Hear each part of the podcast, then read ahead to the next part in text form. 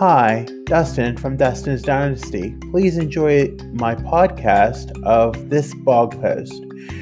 For more information, you can visit www.dustinsdynastyusa.com or follow me on Facebook, Instagram, Twitter, YouTube, and TikTok. Thanks for listening. Stay tuned.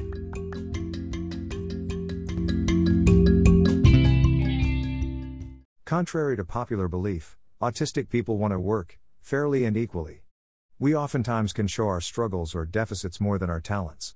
Also, those with marginal and other barriers to employment face constant roadblocks to be a contribution to society not as a backstage piece, but one who is seen in the community and is recognized for their efforts.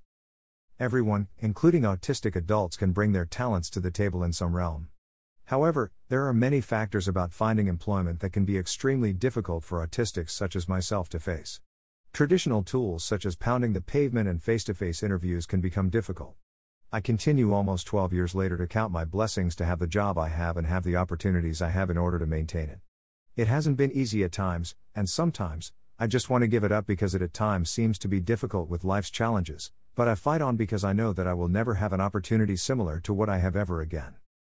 I sometimes wish that there was more openness to have more flexibility and openness to jobs in the nature mine is offered. There is such a wide array of people out there with such awesome talent, yet because of systematic fear and reluctant by employers to take that chance, many times after several burned previous attempts, it gives the candidates of a disabled nature who truly want to make a good move and do something to give back to society reluctant to do so. Now, in my years in the mental health field, I have heard of some whoppers of sorts of epic fails in the employment sectors of all sorts by disabled workers. What is needed is proper training by parties who get all aspects of how people with disabilities can work and what issues they may face as a result of being employed. There are several barriers to employment that individuals with disabilities face on a consistent basis. However, we not only as advocacy community, but that too as individuals in the workforce must do our part to ensure that opportunities for all are offered and that when someone makes a mistake, as long as it is not too detrimental, it can be politely corrected and re energized into a learning experience. I have seen the years of the sheltered workshop and subminimum wage in my community go away. I am glad to be in a region where this practice is no longer in existence. However, I feel as if it was taken away from the individuals at a sudden moment when they were given little opportunity to plan for the future, whether that be a community based employment position or possibly a higher level of care, if that is needed. We must understand that not all individuals with disabilities are all cookie cutter, therefore, we must tailor the opportunities to best suit their needs and break down as many barriers to employment that can be done. Many times, an individual with a disability cannot engage in a full time work commitment, and this must be understood by all in the employment sector.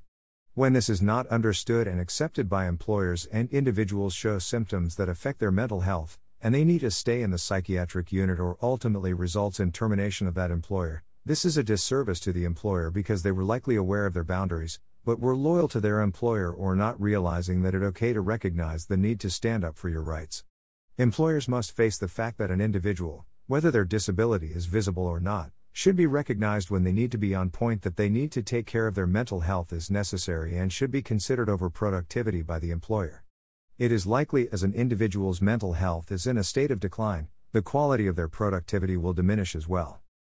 In closing, we must now more than ever be cognizant of the needs of all employees in these challenging times.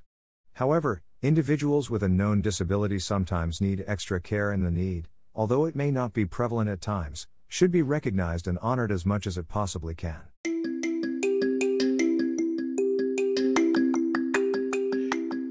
Thank you for listening. As always, you can always visit my blog on the internet at www.dustinsdynastyusa.com and remember to follow like, and subscribe on Facebook, Instagram, YouTube, Twitter, and TikTok. Thanks for listening. Have a great day.